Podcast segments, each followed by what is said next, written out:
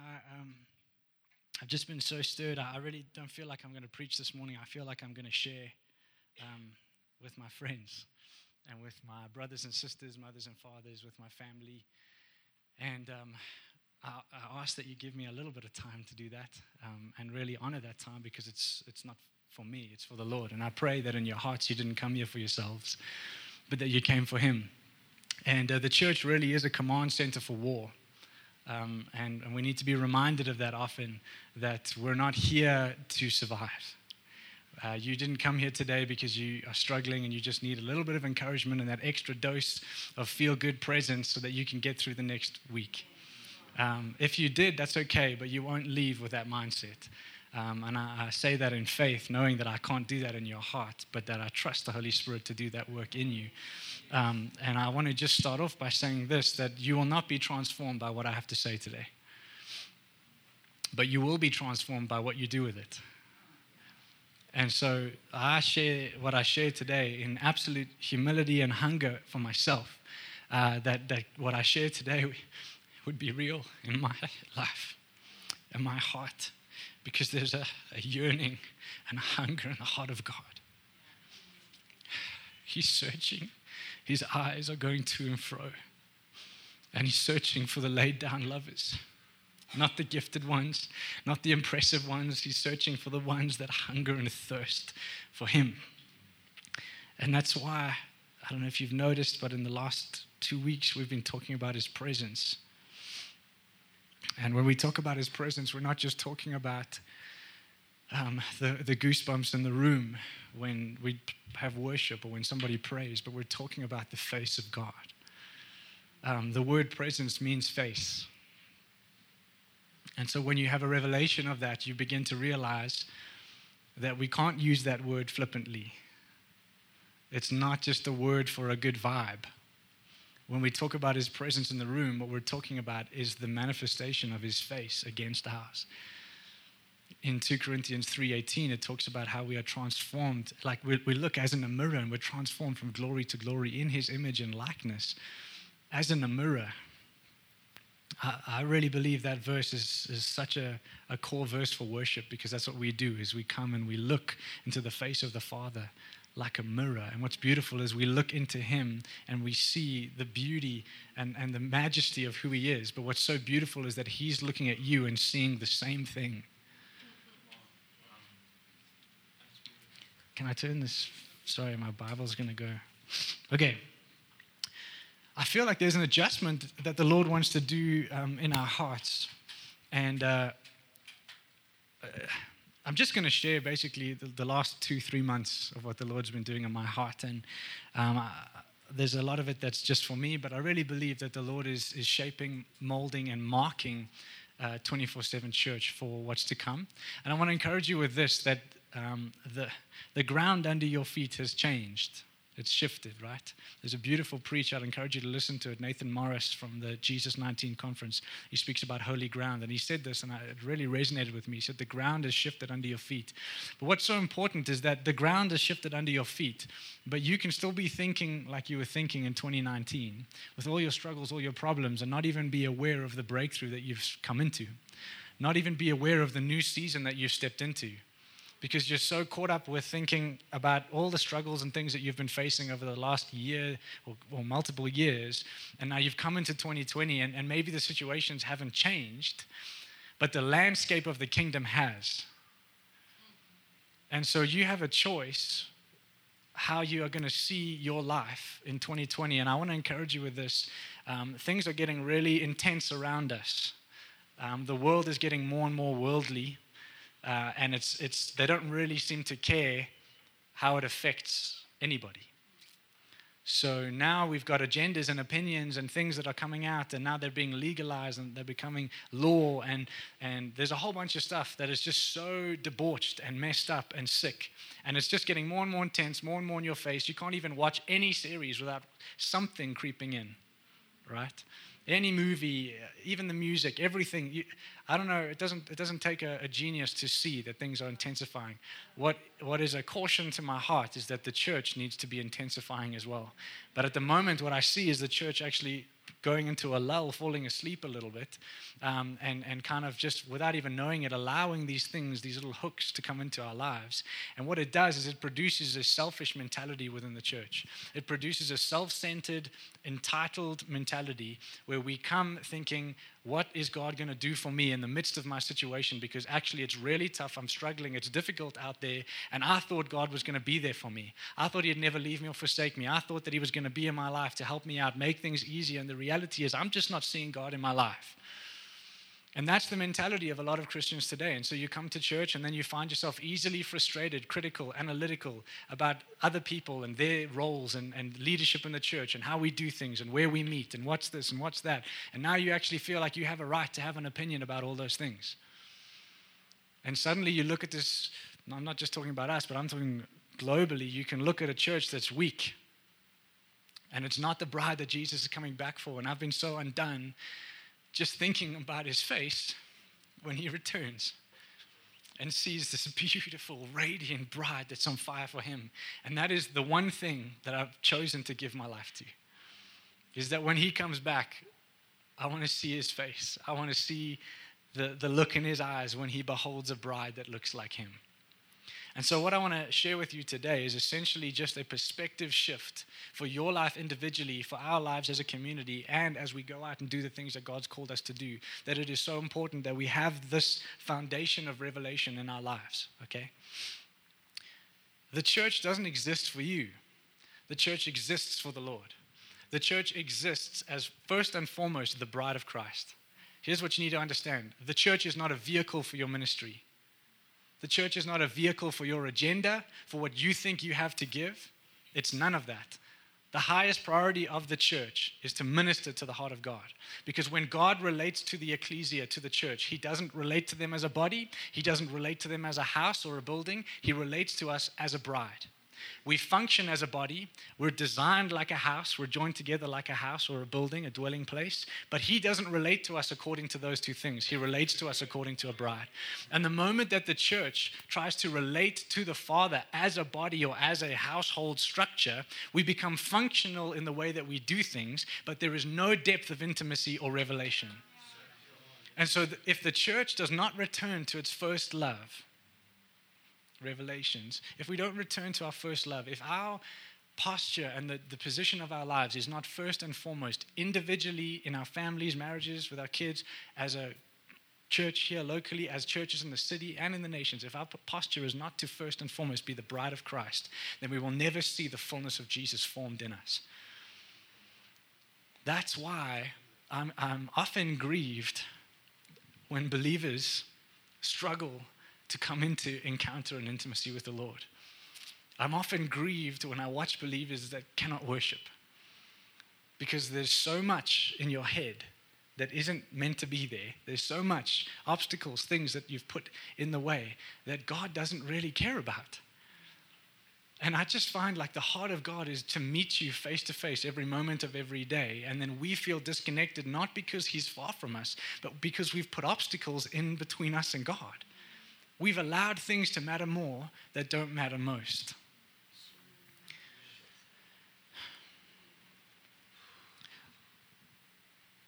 Yo, I feel like there's words for people, but maybe we'll do that at the end. Um, I've been just going through the New Testament again and again and again. It started with Acts. I just studied the book of Acts over and over and over. Then I was going through the Gospels. Then now I'm stuck in Romans. And I've been going through the letters of Paul as well, just basically the New Testament. Um, I was going through it in the order that I've been studying, and I thought that's pretty much the New Testament. Um, but here's, here's what's incredible I, I got really frustrated with Paul, um, really annoyed because I kept reading his letters to the church, and he just didn't seem to give us any insight into how we should function or be run.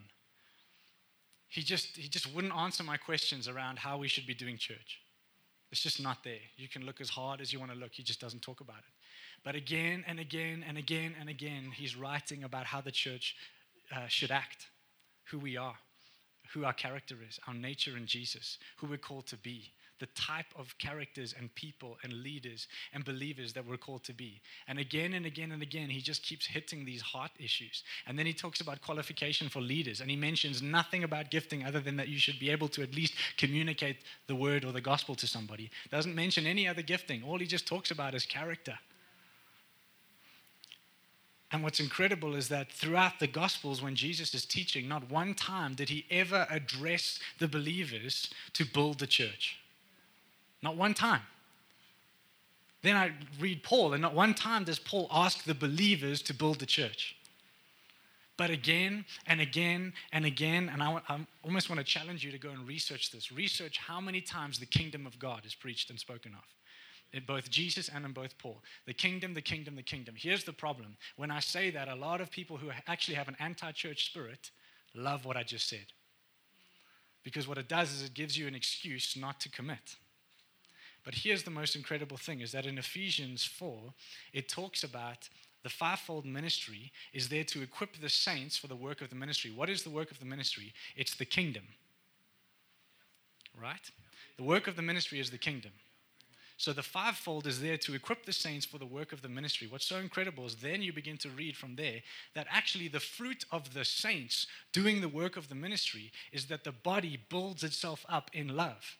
And when I say builds itself up in love, what that looks like is the fullness of the stature of Jesus, unity in the faith every part functioning properly. Here's the most interesting thing. When we've read these scriptures in the past, we've actually used that, and I include myself, every part functioning properly. We talk about that meaning you need something to do here on the Sunday gathering.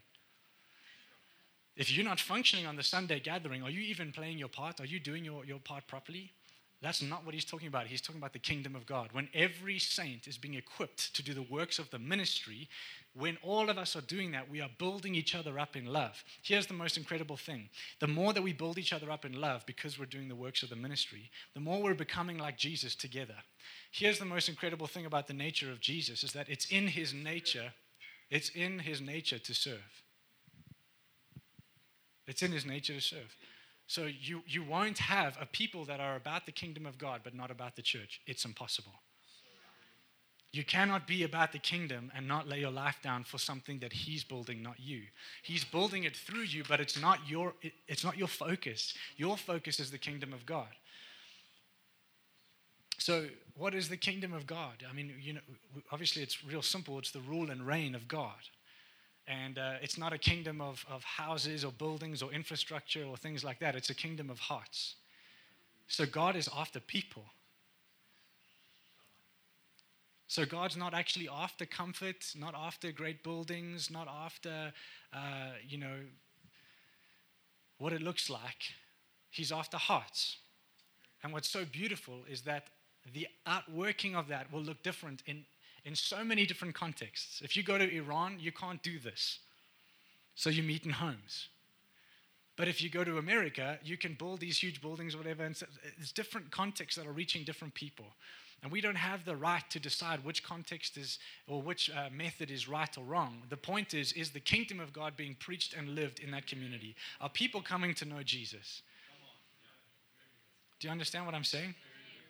And so there's a, there is a shift because I find it very incredible in, uh, in Matthew 10, I think it is, um, when Jesus sends them out. And he, he sends them out and he says, Preach this the kingdom of heaven is at hand. So he gives them their sermon, which is literally one sentence. He goes, As you go out, preach this the kingdom of heaven is at hand. I don't know about you, but after I've said that sentence, I would be kind of awkward and not sure what to do after that um, you know, stand up at the pulpit. The kingdom of heaven is at hand. Thank you very much. I'll see you next week. But what's amazing is the scripture right after it. He says, Go, preach that the kingdom of heaven is at hand. And then he says, Heal the sick, raise the dead, cleanse the leper, cast out demons. The message of the gospel was never, never meant to be preached apart from the demonstration of the gospel.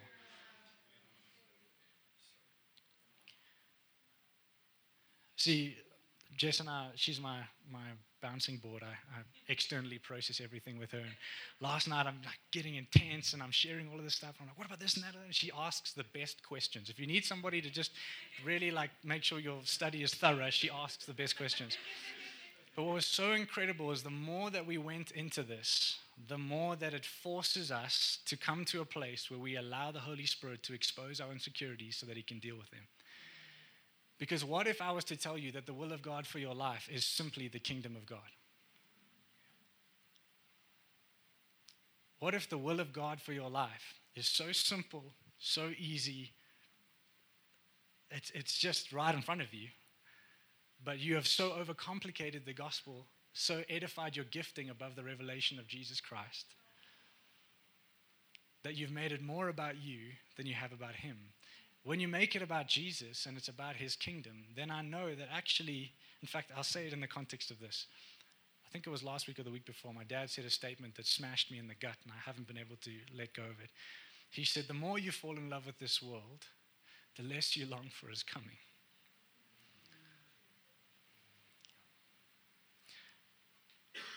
Do you understand what those words mean? To long for his coming. See, only a bride would long for the coming of the bridegroom.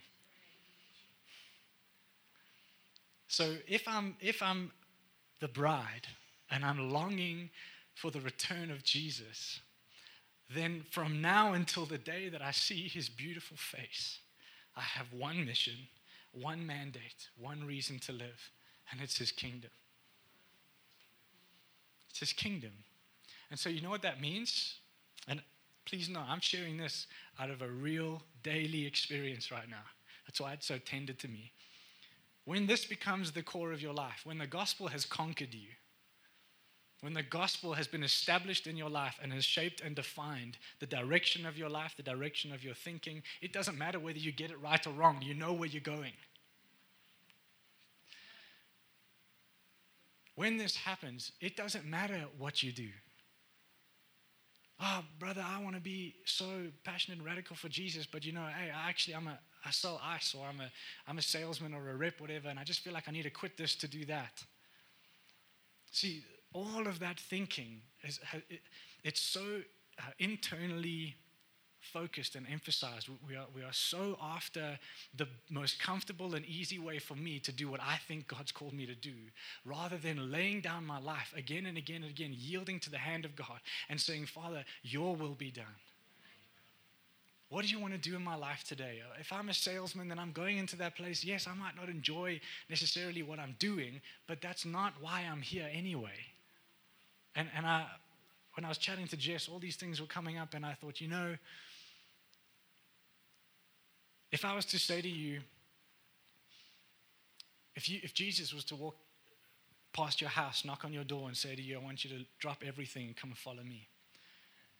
But you're the owner of a business or a really successful businessman. You have a nice house. Your kids go to a private school. You've got two, three cars. Life is good, comfortable. And Jesus says, I want you to drop everything and come and follow me. I promise you, majority of Christians today would go, ah, false prophet, that's not God. Because God loves me. God wants me to be able to provide for my family. God wants me not to put my wife under financial pressure or to make sure that my kids go to a good school, get a good education. And you know what? Hey, I still tithe, and I even so on top of that, I'm a blessing to others. Why would God ask me to forsake everything like that? Nah, doesn't make sense. But that's the very thing Jesus did with his disciples. What's so incredible in Mark 5, is it Mark 5 or Luke 5? Luke 5, I think when Jesus calls the disciples, there's this incredible encounter on the boats where the abundance of God is manifest to them. Jesus says, Throw the nets on the other side. Lord, we've been toiling all night, but at your word, throw it, boom, full nets. Put it in the, the nets are breaking. They put it in the boat. The boat starts sinking. They're calling the partners. Their nets are breaking. Two boats are sinking now. Peter falls at the feet of Jesus and goes, Oh, Lord, I'm a sinful man. Away from me. Like, you have no idea. This is, this goodness is, be, I don't understand this, right? And it's so beautiful. Jesus says, no longer you're going to be fishing for fish. Now you're going to be a fisher of men. And then they come to the shore and they leave everything. It says it. They left everything. They even left the abundance, the provision that God gave them. Because sometimes when things shift in your heart, you begin to follow Jesus. When He calls you, even your provision changes. And you'll struggle to walk forward in what God's called you to walk in in a new season if you're still trusting the old season's provision.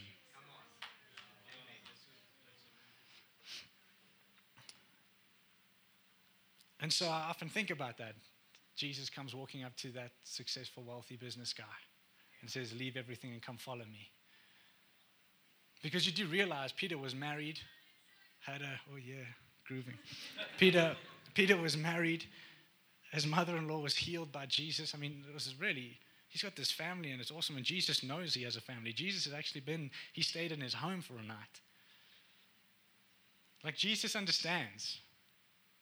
And yet he still calls him to follow. And for three years, Peter actually has to leave his house, his wife, and his family to follow Jesus. So, what I'm trying to say today is that I think the gospel is far more than you think it is. I think what the gospel is in your life and how it changes and establishes, uh, is established in your life, it is a different way of living. It is not, see, here's the, here's the tension. We want to live this radical life for Jesus, but we also are tied up by things of this world systems and things that we've invested in that we, we, we just can't let go of. And so what happens is the Christian finds themselves stuck in between the two. And so you become stagnant with a longing to be this, but never fully seeing the fruit of that because you're still tied and connected to these things of the world. And Jesus, again and again and again, is asking you to come and follow him. Now, when he calls you to follow him, there's no formula to what that looks like other than obedience. So I'm not saying if Jesus is saying follow you, you go and sell everything. What I am saying is, are you in a place of surrender to be obedient to the Lord at every call, at every unction of the Holy Spirit, at every whisper as He leads you? Are we positioned in that place, or actually is it all about us? And so the kingdom of God is this incredible message of reconciliation between man and God, the rule and reign of Jesus, which actually means his lordship. And it starts in your own heart. The kingdom of God is within you. Luke 17, 21, I think it is. The kingdom of God is within you. It starts there. If you see, the kingdom is not a realm that you access from time to time. I don't know if this is making sense. The kingdom of God is not a realm that you access from time to time. It's not something that we're trying to reach into and bring that here. We are in it.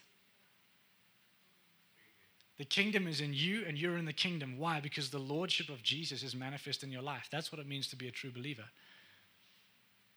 If it's not a reality in your life, I don't want to go as far as to say you're not saved, but I would like to ask you to, to make sure that you go and understand salvation. Because salvation is hardly about what you've been saved from, but very much about what you've been saved into. Majority of Christians come to church to tick the box to make sure that they feel comfortable about the fact that they've been saved from something, but they have no idea what that means for their life. And so what they do is they profess Jesus on a Sunday, but live like unbelieving converts from Monday to, to Saturday.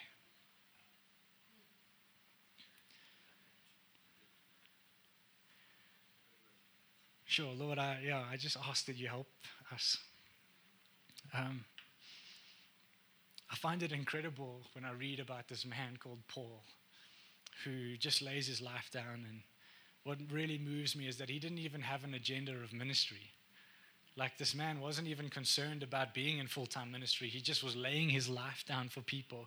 And he would go into a region, and if the church was still being established and, and couldn't afford him or whatever, it was like he just he just laid down his life. He'd worked for two years and ministered to his own needs with his own hands and to the ones around him. And he, I was saying to Jess, it's so incredible that he would work not to establish himself, just so that he could be in the region. Like, he saw his job as a way to provide for him to be there so that he could minister to these people. He didn't see his job as something that was of value and importance to him to make sure that he's established, successful, and actually means something in the world. That's why he could make tents. I just make tents. I'll actually I'll labor hard every day, sweating, making tents. Why? Because I'm not doing it for any kind of value or identity. It doesn't I can I can put it down and pick it up at any time. But the reality is, I'm doing it because I know that these people are out. This is, I'm here for them. I'm here to see the kingdom of God advanced and established in this region. We need to become, as the church, a force of the kingdom of God that is so incredibly powerful that everywhere that we go, we are bringing the borders of the kingdom of God into new territories. What that means is new hearts, new lives, manifestations of His love on the earth. That we're actually bringing the borders of heaven into new regions. Jesus prays, he teaches us to pray, and he says, Our Father who art in heaven, hallowed be your name. Your kingdom come, your will be done. Our Father, number one, connection, intimacy. Our Father. It's the first thing Jesus brings for the church. Hallowed be your name. Our job, our first job as the church, is to minister to the name of Jesus Christ. It's the revelation of Jesus. We are ministering to, to God, right? Hallowed be your name your kingdom come your will be done that is literally in that little section there that is that's our lives Number one, our Father, connection. Number two, ministering, blessing His name. Hallowed be your name. And number three, your kingdom come, your will be done.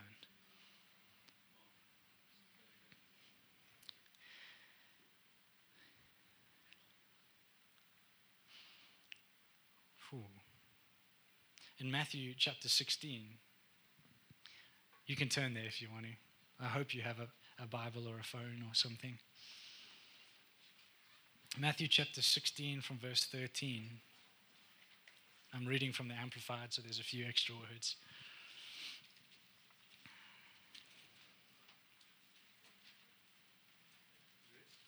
Verse 13. It says, Now when Jesus went into the region of Caesarea Philippi, he asked his disciples, Who do people say that the Son of Man is? And they answered, Some say John the Baptist, others Elijah, and still others Jeremiah or just one of the prophets. He said to them, But who do you say that I am? Simon Peter replied, I love Peter. Said, I, I resonate with that guy.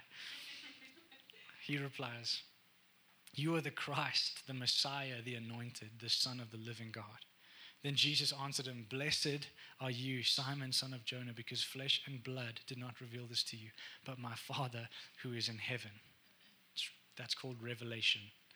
And I say to you that you are Peter, which means Petros, little stone. And on this rock, Petra, big stone, I will build my church, and the gates of hell will not overpower it. I will give you the keys of the kingdom of heaven, and whatever you bind on earth will have already been bound in heaven, and whatever you loose on earth will have already been loosed in heaven. This is a seriously profound piece of scripture that we have become so familiar with, but I feel like we've missed a few keys here. Jesus asks his disciples, Who do you say that I am? He's throwing something out here. There's an invitation for something. He's inviting them into something. And they respond with a whole bunch of answers er, wrong, wrong, wrong, wrong, wrong. Suddenly, Peter has divine revelation from the Father, not from man, not from anybody else's opinion. He has divine revelation from the Father, and he says, You are the Christ, the anointed, the Messiah, the Son of the living God.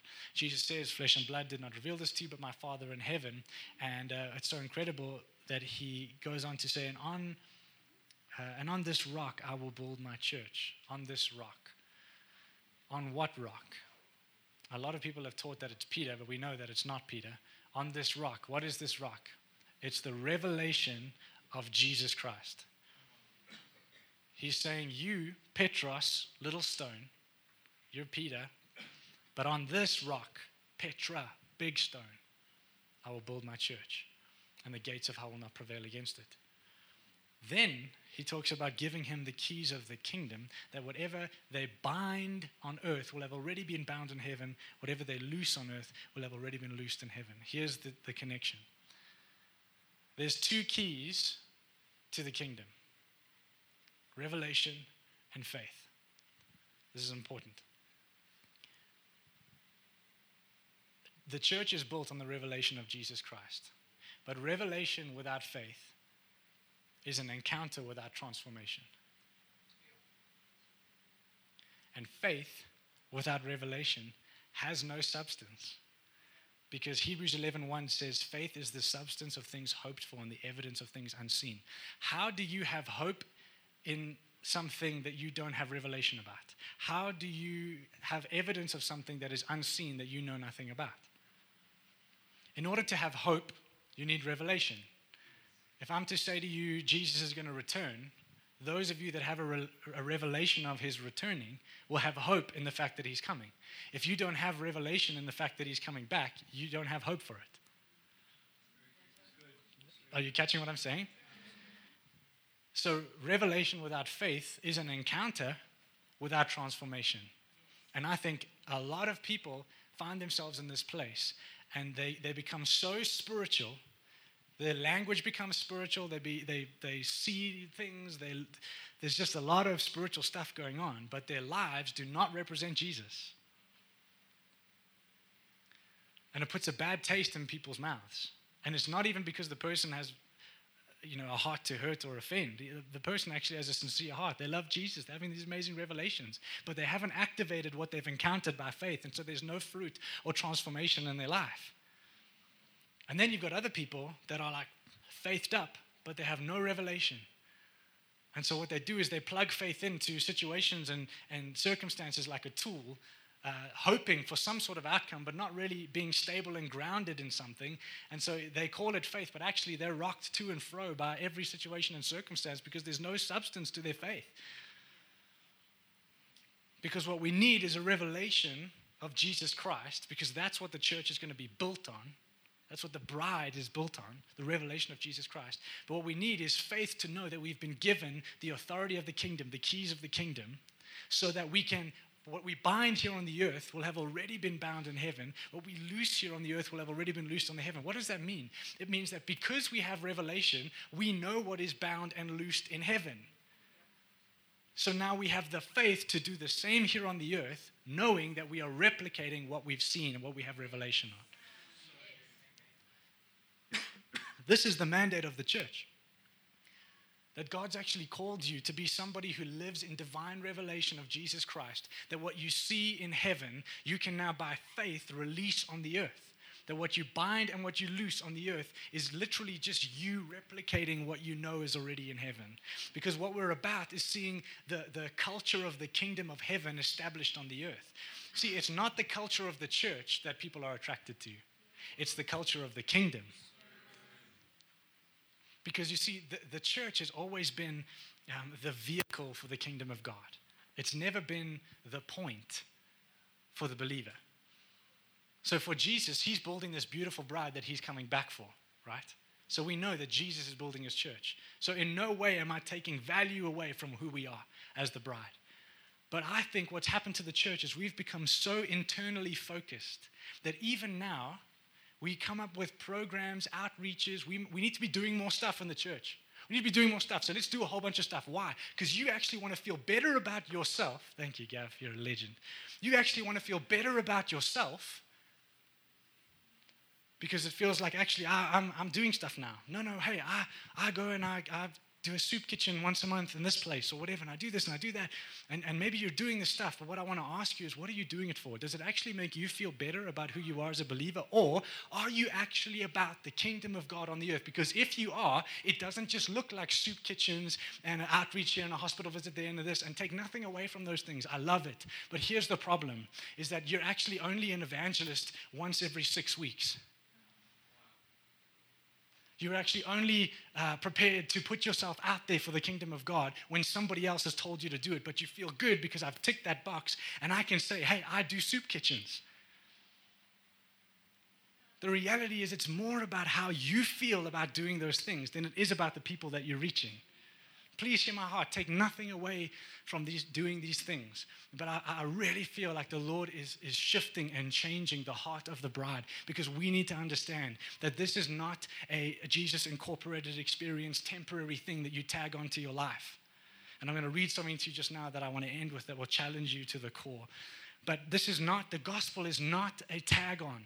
The gospel is not something that we, we add to what we're already doing or that we, we cover everything with. The gospel is a brand new life, a brand new way of living. And I promise you this it is when Damien got saved, the first week we call it the death week because the first week was hell because the turmoil that he felt inside, knowing that he had to let go of all these things that he was involved in, was horrific. I remember sitting having coffee, and he said to me, Dude, I feel like I'm to die. What is happening? Like, I know that God loves me. I know that God's, you know, but I actually feel like I'm going to die. Do you know that that's actually what the gospel does to you? We've made it so easy for people to come into the church, come into the, oh, just put your hand up, say a prayer, and you got saved. The reality is, you don't even know Jesus. You've been given a whole bunch of knowledge and information. You've gone to your, your Bible schools and your, your theology things, whatever, and you've got, you've got more information about Jesus than anyone else in the church, but you've never seen his face. Because when you see his face, like Paul, when you have these encounters with God, when you seek Him, when you resolve in your heart that there is nothing else for me but Him. And if it takes me years, I will pursue and I will seek and I will go after Him until I get all that He has given me because I know that He's a good God, that He's a faithful God, that He's in love with me, and that He is constantly pouring His heart and His love and His presence out over my life. I need Him more than I need to breathe. That's the gospel. The gospel is that actually I was something and it's completely dead. It's complete, it is totally irrelevant to my existence. Totally irrelevant. And now I've come into a new life a life that isn't about whether I'm okay uh, circumstantially or not. It's a life about the, the righteousness of God being demonstrated and revealed in my life that others would taste of His goodness. Because the reality is, I'm not taking my house, I'm not taking my cars, I'm not taking my private education or my uh, university degree or any of that stuff to heaven. I'm not taking it. But one thing I am taking is my intimacy with Him and the lives of others that I've reached for the kingdom. And when I stand before Him, I want to look into His eyes. I want to look into His eyes and see the nations. I want to look into His eyes and see every life that was touched by the kingdom, every life that has come into His lordship and into His beauty. I want to see the multitudes in his eyes as he gazes upon generation after generation after generation that are now found at the feet of the one.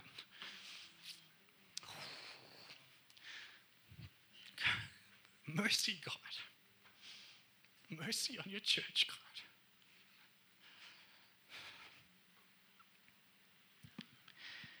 Oh, we need him.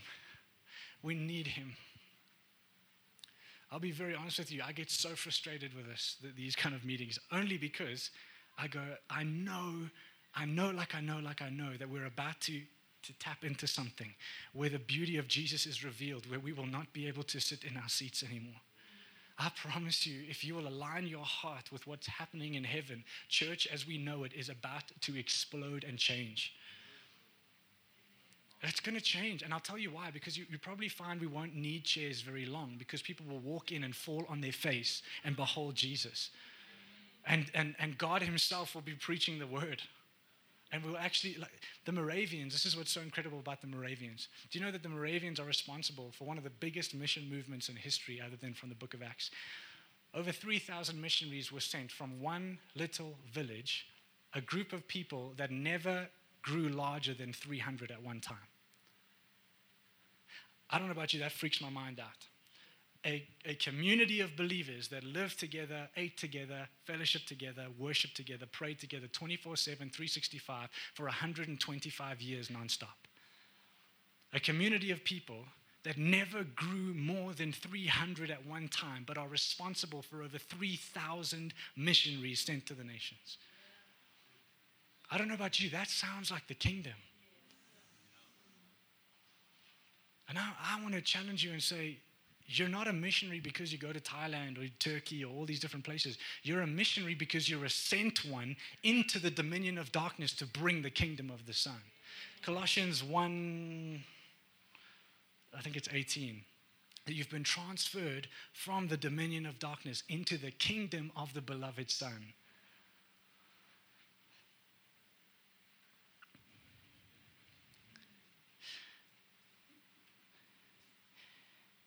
Whew. You can go to Matthew chapter 13 and just keep it there. That's where we're going to end. How am I doing for time? What is the time? Five minutes. Okay, cool. it doesn't matter, absolutely. I like that. I'll tell you why I like that. And I, I know it can be just a comment, but um, I believe that it's that's where we're going. Because I tell you this when the presence of the Lord is tangible in the room, you won't want to go anywhere.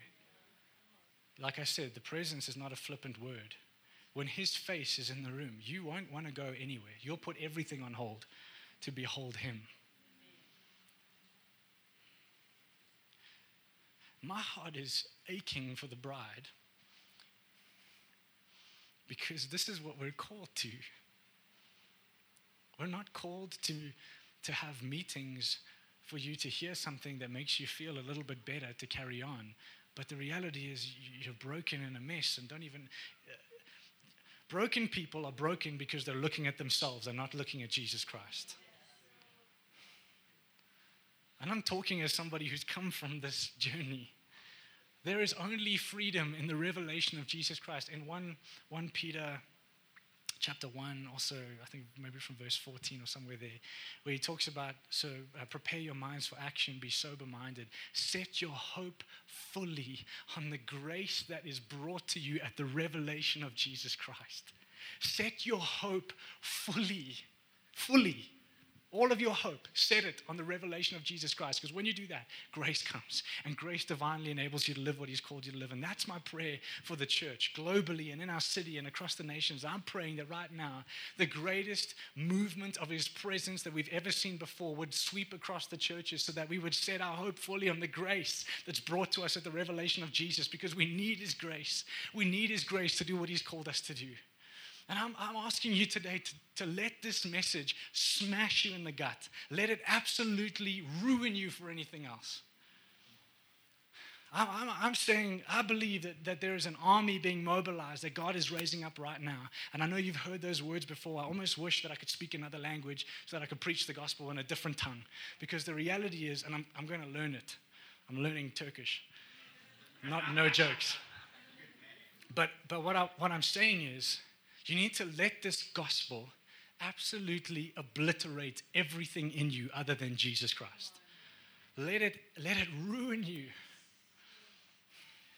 If you're, if you're just about feeling great, then you'll never know the Holy Spirit as comforter. You need to let the gospel put things to death in you where you there is almost anguish in your heart, but it's a righteous anguish because you're saying, God, I just want you. I just want your presence. I just want your nature. I want nothing else but you known in my life, known by me and in me and through me. And when I position my life in that place, what I'm doing is I'm letting the truth smash me again and again and again. And then what's so beautiful is the Holy Spirit comes as the comforter and he begins to nurture you and he begins to train you up and, and, and guide you and lead you into the stature of Jesus, the fullness of his nature and his personality.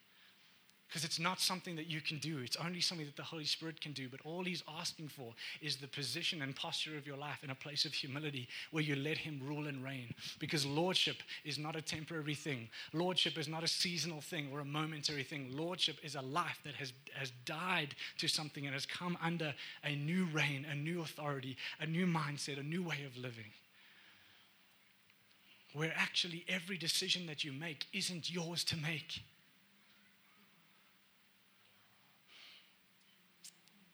Can you imagine these believers infiltrating every sphere of influence? Because I do, I do believe that God's called businessmen to go right up to the high places like uh, Randy Clark speaks of. Go to the high, there's darkness in the high places. We need businessmen in the high places, Christians in the high places. And to get there, it just so happens that you actually need to be quite successful. And that's okay. I'm not against success, but I'm so for obedience. Because if God gives you millions today and asks for it back tomorrow, would you give it to Him? That's what I'm talking about. I'm talking about a life laid down. So, Matthew chapter 13, this is my challenge to you. We're going to read the parable of the sower and the explanation of it. Listen to this. That same day, Jesus went out of the house and was sitting beside the Sea of Galilee. But such large crowds gathered around him that he got into a boat and sat there, positioning himself as a teacher, while the whole crowd stood on the shore. He told them many things in parables, saying, Listen carefully. Are you listening? Because just so you know, he's speaking again, same thing through the word. The word is an encounter for you, it's actually not just something to read. I, when I look at this Bible, I look at it like a, like a curtain in the middle of my Bible, like I'm going to get sucked into something. Because there's an encounter for you here. So when he says listen carefully, I go, whoop, pause. Okay, whew. let's get my heart right. Let's quieten my soul. I need to be listening carefully because I'm about to have an encounter. And so let's go. Listen carefully. A sower went out to sow seed in his field, and as he sowed, some seed fell beside the road between the fields, and the birds came and ate it. Other seed fell on rocky ground, where they did not have much soil, and at once they sprang up because they had no depth of soil. But when the sun rose, they were scorched, and because they had no root, they withered away. Other seed fell among thorns, and thorns came up and choked them out. Other seed fell on good soil and yielded grain some a hundred times as much, some sixty, and some thirty. He who has ears to hear, let him hear and heed my words. Turn over the page, if it is a page for you, um, to verse 18. This is the explanation. So before you read this, when I was prepping this, I felt like the Lord say that there's people in this room that are in different aspects of this parable. And I, I want to ask you to let this really take root in your heart, to let this really challenge you. That if you find yourself, and you'll know because Holy Spirit will illuminate and reveal, if you find yourself in one of these other categories other than good soil, let, it, let the gospel ruin you. Listen then to the meaning of the parable of the sower. When anyone hears the word of the kingdom and does not understand and grasp it, the evil one comes and snatches away what was sown in his heart. This is the one on whom seed was sown beside the road. The one on whom seed was sown on rocky ground is the one who hears the word and at once welcomes it with joy. Yet he has no substantial root in himself, but is only temporary. And when pressure or persecution comes because of the word, immediately he stumbles and falls away. The Amplified says, abandoning the one who is the source of salvation. Did you just hear that? I think a lot of people can fall into that category where you hear the word and you receive it at once with joy, but you have no substantial root in yourself. What does that mean? You, you don't have the intimacy with God to sustain what's been revealed and, and deposited into your heart. Like I said at the beginning of this sermon, I said, what I say today is not going to transform you what you do with it will. If you don't have the root system of intimacy and relationship, time with God, then it shoots up and it dies real quick, withers away. Okay? Um, and, the, and the one on whom seed was sown among thorns, this is the one who hears the word, but the worries and distractions of the world and the deceitfulness my Amplified says the superficial pleasures and delight of riches choke the word and it yields no fruit. This is not people that don't want the word. This description there is somebody who receives the word but it's among thorns. And so while the word is trying to grow in their lives, so are the thorns. And it's the superficial cares and delights and desires of this world and your riches and the empire, your self empire that you might be building for yourself. All of these things begin to grow and suddenly they begin to choke the word. They choke it. You feel suffocated. You feel like, as much as I long and desire for this thing, I'm not seeing the fruit in my life and it yields no fruit. It doesn't actually even say that it dies, it just says that it yields no fruit. So you find yourself in this place where you kind of look like this plant that's supposed to be yielding the fruit that you received the seed of, but there's all these thorns and things around you and it's choking the word and you're yielding no fruit. I've been there. You feel so frustrated, and so, and what happens is because you don't know how to break out of that thing, because you're not prepared to let go of the thorns, did you hear what I said? It's not something that you break out of, it's something that you let go of. But you find yourself in this place where you're like, oh man, I, am trapped again between things of the world, this radical life that I want to live for Jesus. I kind of look like the plant, but there's no fruit being demonstrated or revealed in my life, and I just feel stuck. And the more that I stay in that place, the more that I actually begin to blame others for my state because it's actually too painful to keep looking at myself. So I don't want to actually acknowledge the fact that I'm not prepared to lay it all down for Jesus. So what I'd rather do is blame the church, blame the leaders, blame the shepherd, blame the pastor, blame the teaching. I don't feel loved in this church. I don't feel people even notice me or care about me. Um, I'm not getting what I need here.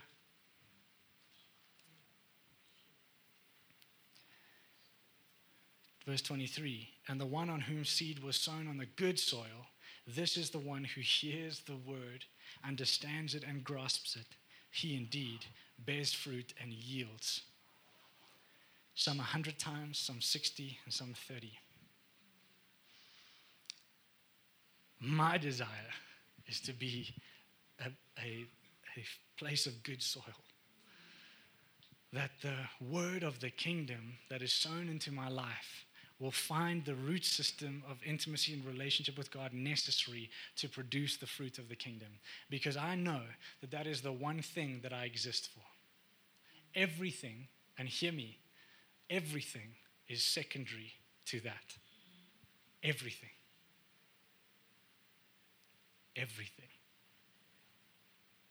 My wife knows that. My family know that. Secondary to this one thing. And you go, oh, does that, I absolutely adore my wife more than anything else, but I'm a lover of Jesus before I'm a lover of anything else. And so is she. She challenges me on that probably more than anyone else.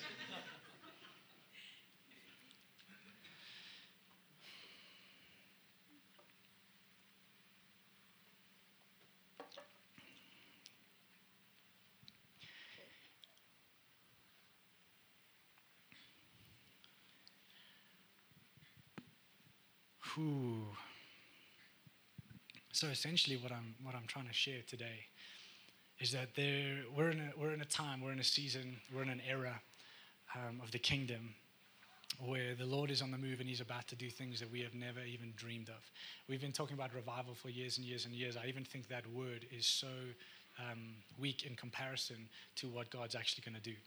Uh, even now, stadiums, multiple stadiums and cities are being filled in, uh, in Fe- it is Feb, um, in February in Argentina, one city, three stadiums filled. One city. And the whole movement, it's called the Send. The whole movement is to mobilize people actually to go out into the nations, into the schools and the universities and the workplaces. God's doing it. And what's amazing is that's just in Argentina. The stuff that's coming out of Brazil, the stuff that's coming out of the Middle East, the stuff that's coming out of China, even out of Australia, the, the fires have mobilized the church in ways that uh, just the country has never even seen before. And I really believe that South Africa's time is now, and I know that we've been saying that, but I think that the Lord has been waiting for the bride in South Africa to be unified in one simple thing, and that's the pursuit of the face of Jesus Christ. Because when you do that, everything changes. Everything. And it's, it's happening, it's stirring. I, have been chatting to some uh, people, leaders, and, and worship leaders from churches in the city, and the language is all around we can do more if we do it together. And there's been so many walls and divisions for so long, but the Lord is breaking them down. And I've learned the lesson not to try and do something in my own season and timing when the Lord is actually working on hearts because He knows the heart of man. And so we have come into a season now where we're going to see unity in the body like never before. Don't let your pride, your arrogance, and your agenda separate you from what God's about to do. Some of you need to repent.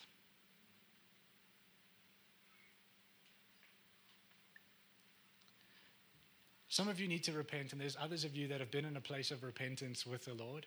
And I heard this word um, with Nathan Morris again. I love this. You've been in a place of repentance, but it's like the Lord's called you to the burning bush, that encounter, and He says, Take off your shoes. You're standing on holy ground. You can't come into these encounters, you can't come into this new season with your shoes on that carry the dust of your past.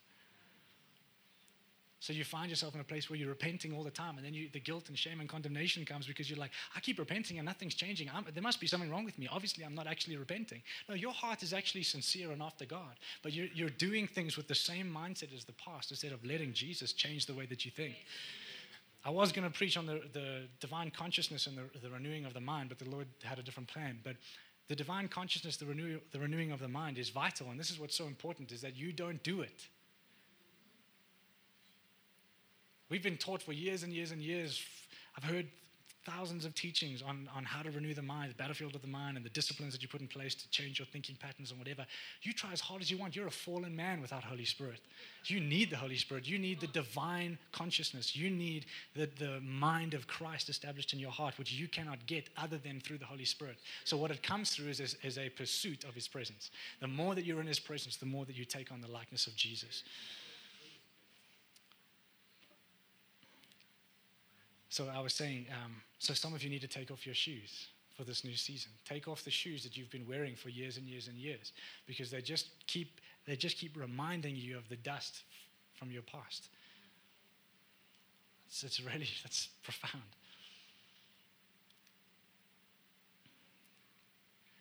Yeah, so there's just an invitation for you today, um, individually, but also as a community. And um, yeah. Lord, I just thank you that I, I've just tried to be obedient. I've just tried to say what you asked me to say. And Lord, I, I, I know that I can't change people's hearts. I know that, that there can, could be people in this room that hear what I say today and it goes in one ear and out the other or over their heads. And Lord, I, I ask for your mercy and your grace on all of us, and I include myself, that what you have revealed and shared to us this morning that it would ruin us for the best thing in the world, and that's Jesus. That you would so change our hearts and our lives and our mindsets to know you in a deeper and greater measure, to walk with you in greater intimacy than ever before, to see your kingdom come, your will be done in our lives. We yield to you, Father. We surrender to you. We know that we cannot do this on our own. But what I'm so excited about is this beautiful reality, God, that it is your joy to give your Holy Spirit. It is your great joy as a Father to give us your very spirit and nature and likeness. And so I ask for a revelation of the Holy Ghost. I ask for a revelation of the Spirit of Christ in us. And I thank you, Lord, that you would lead us into intimacy and relationship with you. In Jesus' name. In Jesus' name. In Jesus' name. So we access right now the realms of your glory because we're in the kingdom. Lord, and I know I'm just so grateful that it's not even based on me right now, what you want to do, because you just do it anyway. So we open up our hearts to you, Lord. We open up our lives to you, Lord. We come transparent and open and honest before you, and we say, God, come, come. Lord, I don't even want to put emphasis on the things that I know need to be removed in my life, but what I do ask is that you would have all of me, that you would possess me and fill me. You know the very depths of my heart that I didn't even know need to be touched, and you come into those places and you reside. Lord, you reside so that I can abide. You reside so that I can abide. Holy Spirit, you reside in me so that I can abide in you. And so I thank you, Jesus, for that reality. Father, I ask for the revelation of Jesus Christ in every believer in this room right now. Can you stand with me? Let's just, just lean in a little bit here. I thank you, Holy Spirit.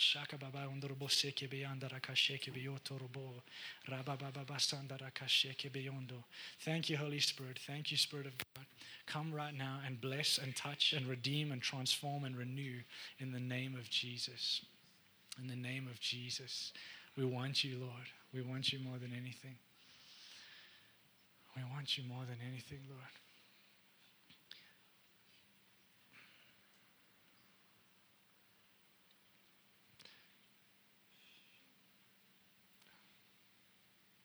We want you more than anything, Lord.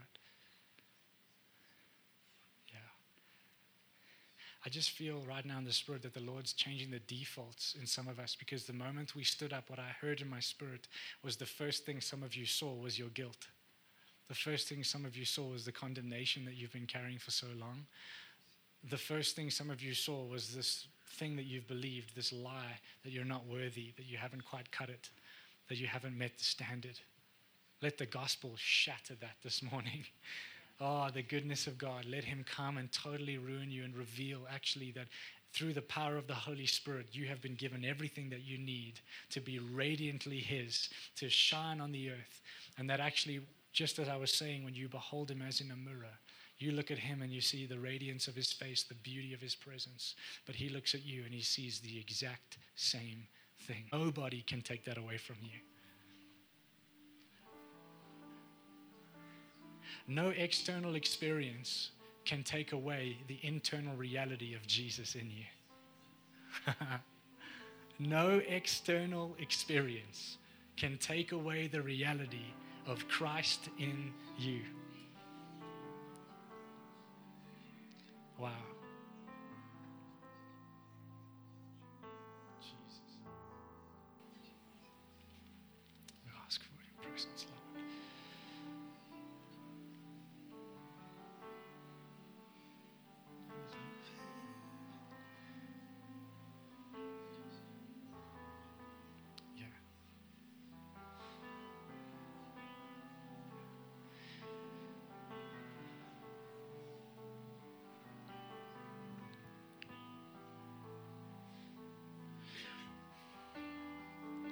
I just have a, a word for, for Bridget. Um, you can just receive as I say it, but I just feel like uh, the ground has shifted under your feet and you've come into a time of destiny.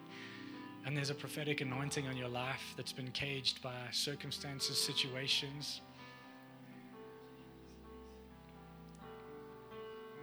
I feel like there's been other voices that have spoken louder in your life than the one that's been rising up within you but I see it coming like a roar, like a surge, like a flood inside of you. There's a prophetic anointing on your life to begin to speak, and I see the mysteries of God being revealed to you. I see the voice of God being so loud in your being, and He's called you to be a mouthpiece for Him. And there's a creative expression in the way that you're going to reveal and communicate His word and His voice.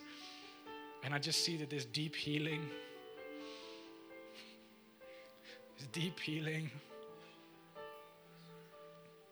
I just I feel the heart of God for you. And I hear him say, I've watched your life. I've watched your life. I've seen your struggles. I've seen the, the, the wrestling and the turmoil and the thoughts. And still I see a woman after my heart. Still I see a heart ablaze. Still I see somebody holding the fire inside of him and saying, God, fan this flame into a raging fire. Holy Spirit, I just ask right now that you go right into the depths of her being, that you go through the doors, through the wall, the wall, the wall, the wall, the wall.